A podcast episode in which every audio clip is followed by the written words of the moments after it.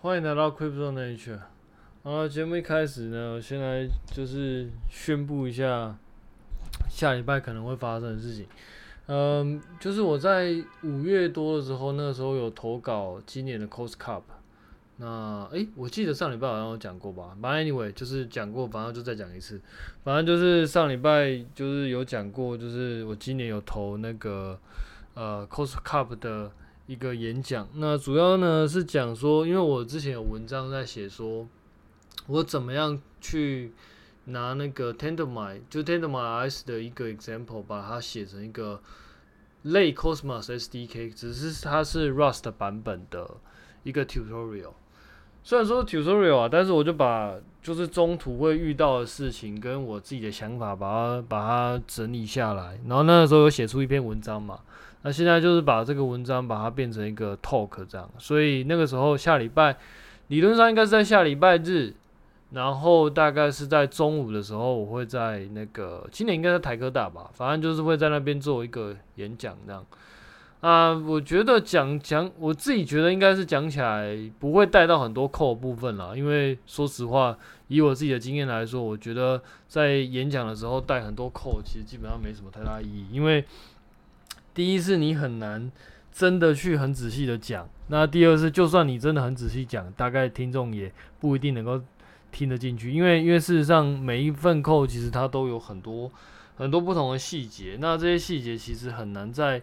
呃，演讲里面真的把它讲得非常详细。那如果要讲得很详细的话，那就变成一场是变得有点像讲课的感觉了。那我没有很喜欢，就是至少目前为止并没有计划要开课啦。所以那个东西大概就是一个呃，算是分享了。所以如果有兴趣的话，可能到时候可以来来听听看这样，但是应该不会太难啦。所以如果你想要听那种很复杂的东西的话，应该是会让你失望了，所以反正就是一个分享这样。好，演讲的部分大概就到这边了，就是大家讲一下而已。那嗯，所以下礼拜我应该没有办法就是录 podcast，因为下礼拜真的时间不多，因为我还要再写其他的东西，包含要演讲，因为要去台科大嘛，那离我家其实有一段距离，这样来回我应该就没有时间录 podcast 了，所以下礼拜应该 podcast 会暂停了。那文章的部分就不一定，看看我自己有没有时间啊。如果没有时间的话，可能文章的部分可能也会暂停一周吧，大概是这个状况啊。那嗯，接下来我们再带一下那个，因为因为最近其实没有什么太多新的话题啦。那最近就是一直在研究不同扣的部分。那当然有一些东西其实太太细部的东西的话，我也不太适合在 Podcast 上面讲，就会讲得非常的。嗯，就是因为你也不太可能讲很多细节嘛，那再加上没有文字的状况下，我相信听起来应该蛮痛苦的。所以，呃、关于扣的部分，可能就是之后如果有做到一定段落的时候，再会跟大家分享了。那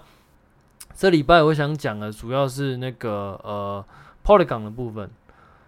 呃，有听我节目的就大概会有感觉到，事实上我很少讲 ETH。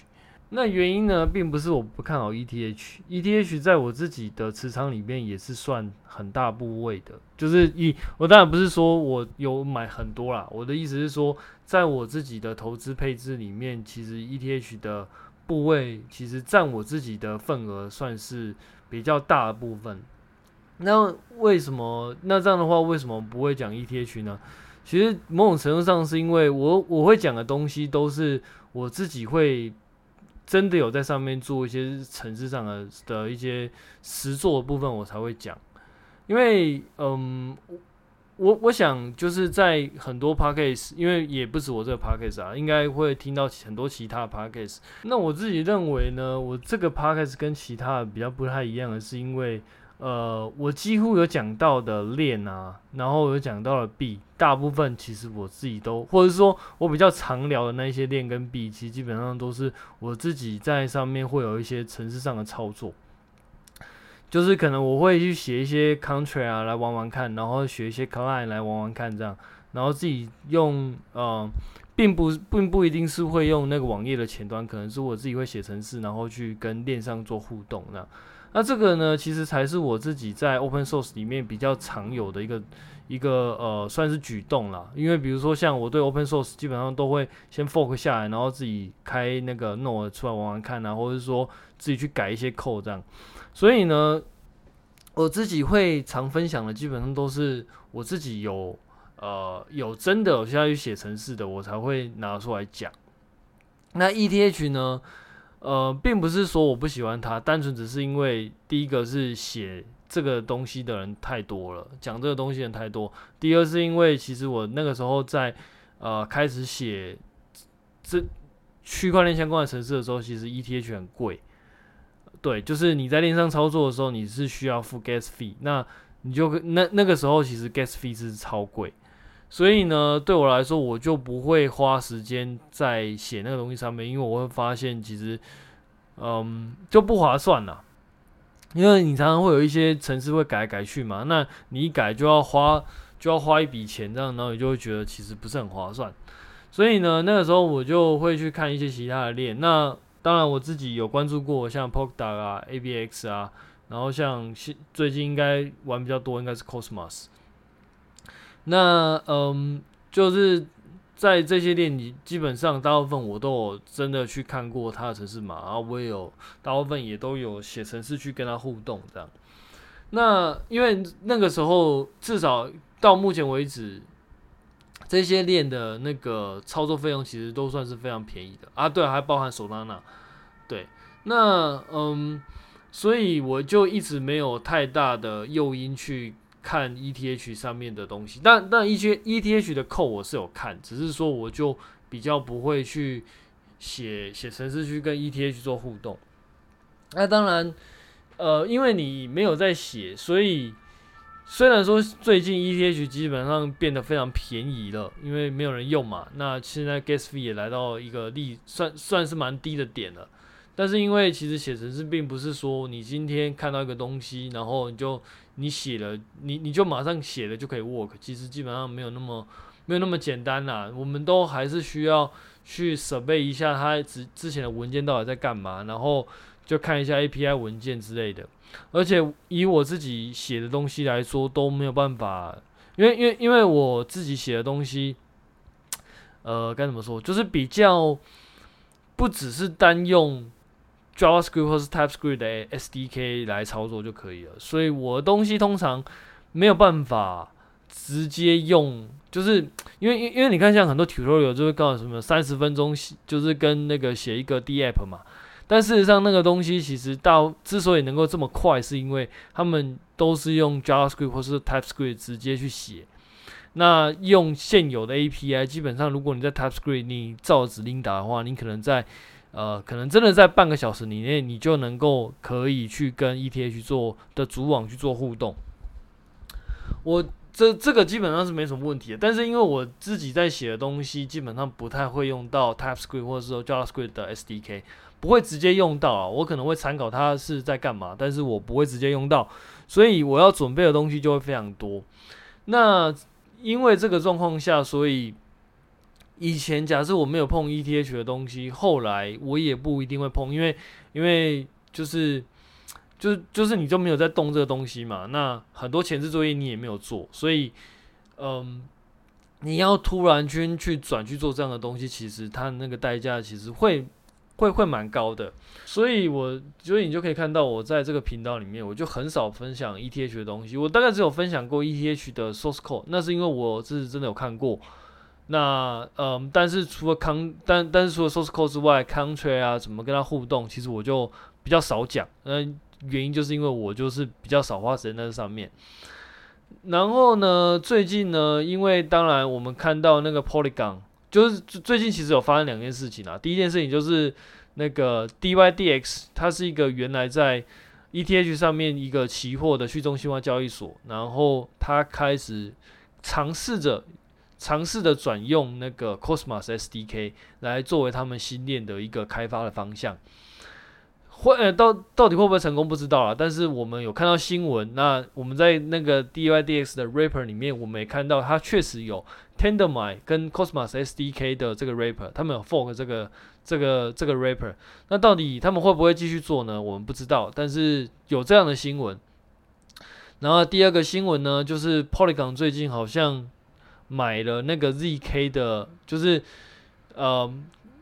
ETH 的扩容里面有几个部分，那其中一个东西叫 ZK Rollup，那他们好像买了一个 ZK Rollup 的的 Virtual Machine，那未来呢可能会往这个方向去前进，这样，那这个东西就会激起我一个好奇，或或者是说，其实之前我。在一两年前就有研究过一个题，就是研究过一个东西，就是跨链的跨链的范围。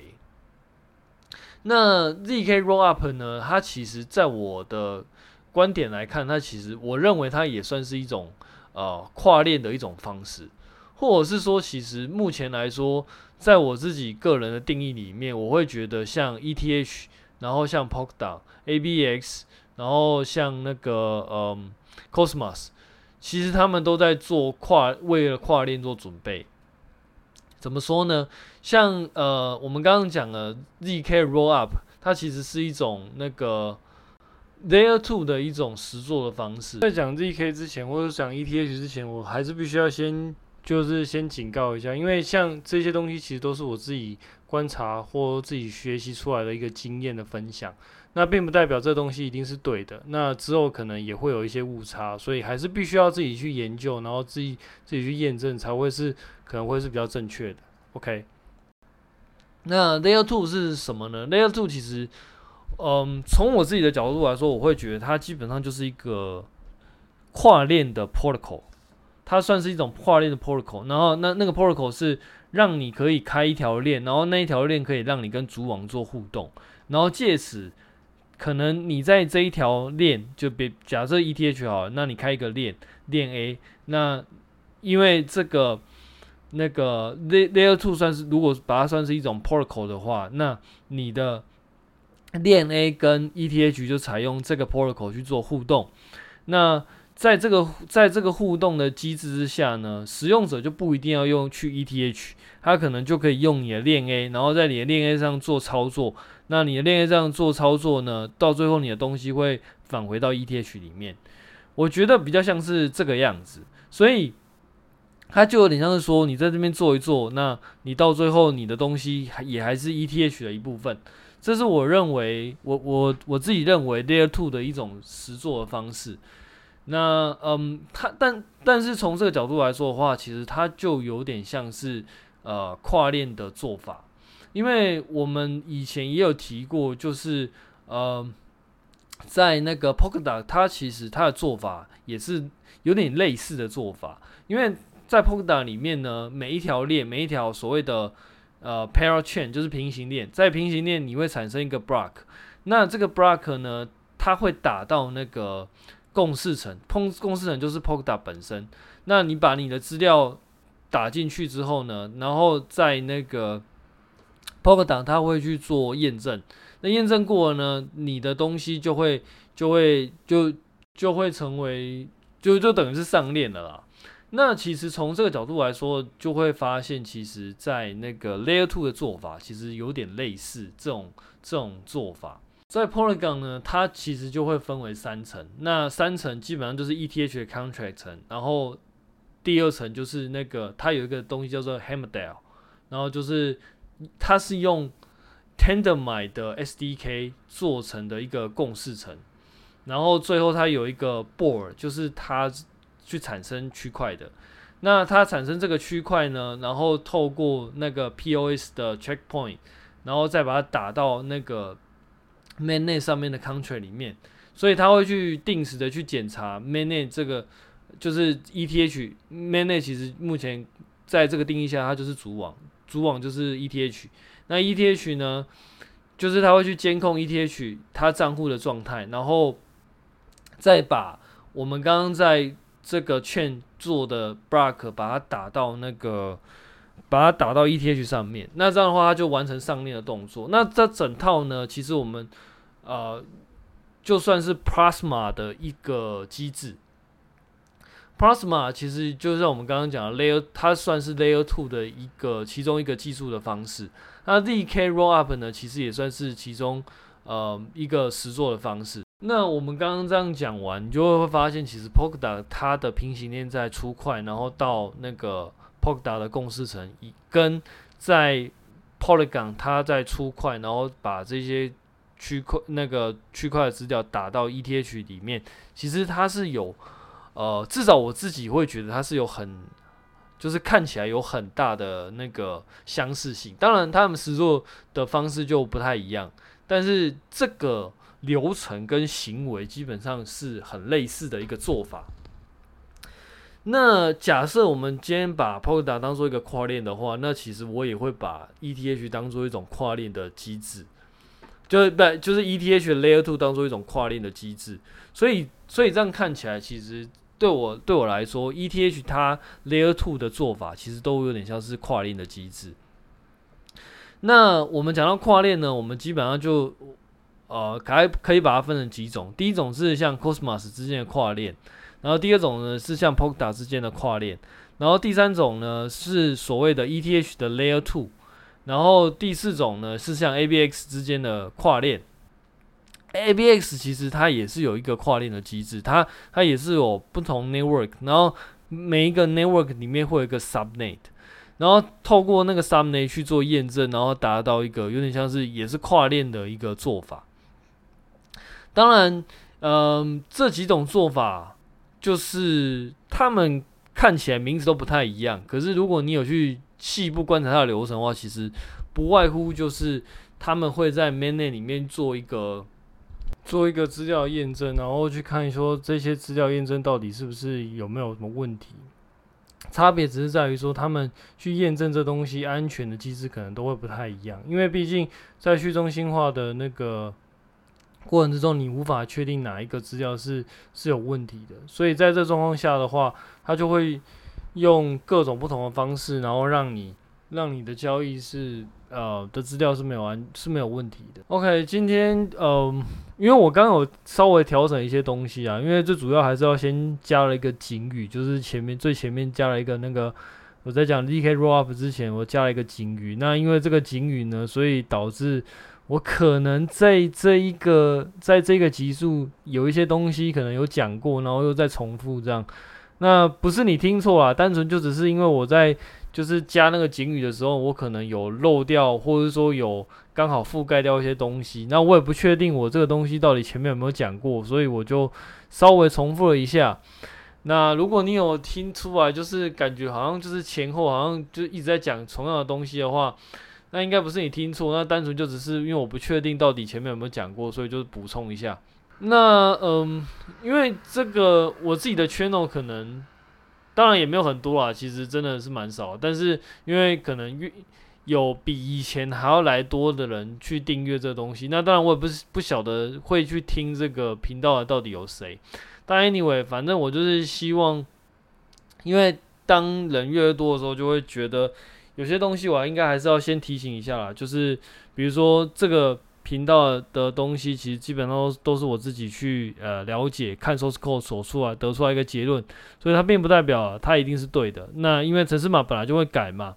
那我也不太可能就是它有改我就马上更新，基本上这个部分。这个频道的目的也不是这样啊，只是单纯就是分享我所看到的东西这样而已。所以有一些假设有变的话，除非是那种很大条的，不然的话我也不会马上去去看它更新到底是怎么样。所以一可能跟你听到的时候的状况可能会有点不太一样了。所以这些东西我都要先讲了啊，之后当然也会下警语。然后这一次是因为我没有，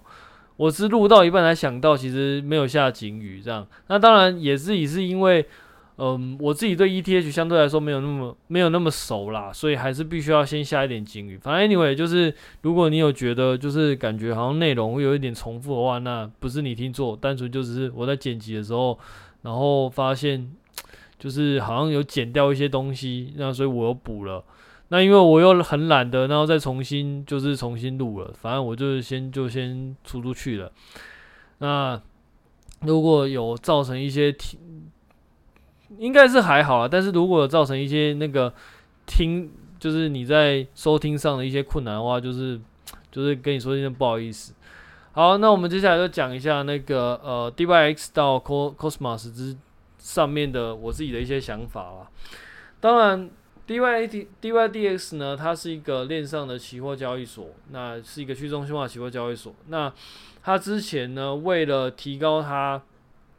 订单的速度，然后他做了他自己去做了一个那个 zk rollup，好像就是用 Starknet 的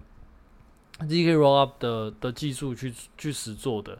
那他最近切到那个 DYX 的呃，切到 Cosmos 里面呢，其实有一些原因是说，他希望他觉得在 DY 那个 roll 那个 rollup 的上面的速度其实不够快，然后他希望可以在用 Cosmos 里面打造一个速度更快的。链上的 order books，那我们先讲一下链上 order books 它难在哪里哦？因为链，因为 order books 本身其实它的改变速度会非常快。你简单来说，你今天在那个不管是股票啊，还是那个呃去中心化交易所，你就会看到很多那种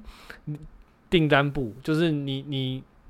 你会点开来，你就会看到很多人出价，出价多少？比如说出价呃两千 ET 两。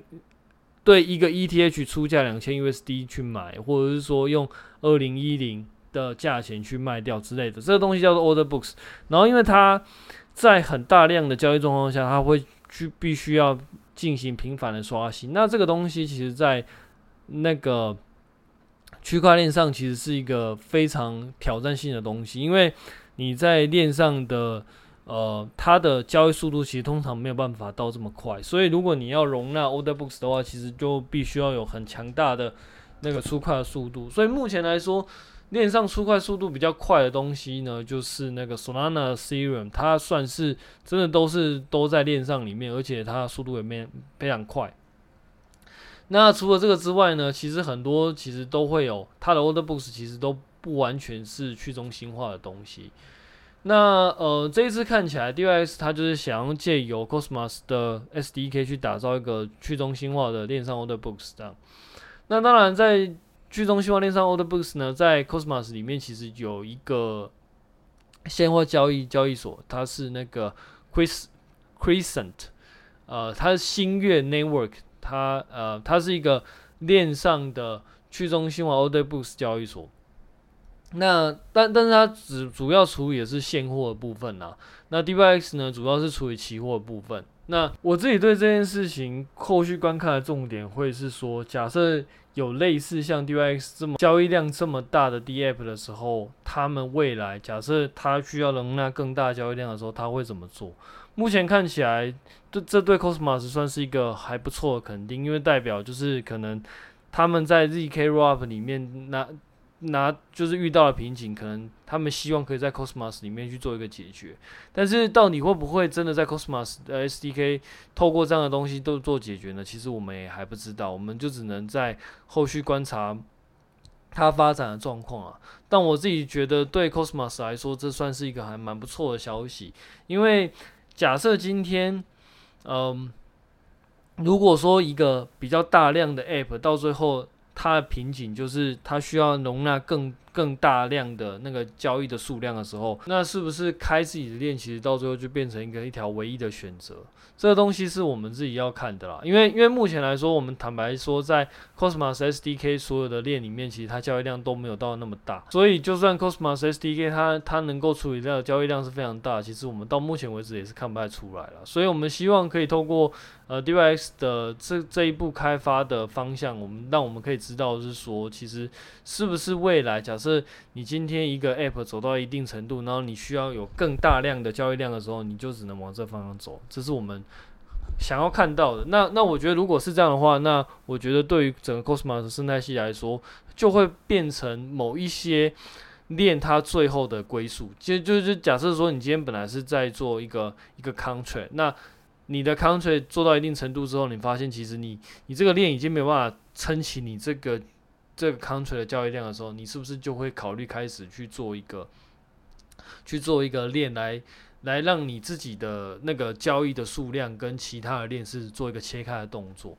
那这个是我自己会觉得我会想要看到的，因为如果看到这个的话，那就代表其实到最后，不管你是什么链，你你可能不应该说，不管你是什么 application，你一开始是 contract，假设你走到一定程度的时候，你就必须要拥有自己的链。看起来在 Cosmos 这部分，它所能够提供的定制化服务，就会变成是一个很蛮蛮不错的一个一个一个优势。这样，好，我们今天就讲到这边吧，那我们就是下呃下下礼拜见，拜拜。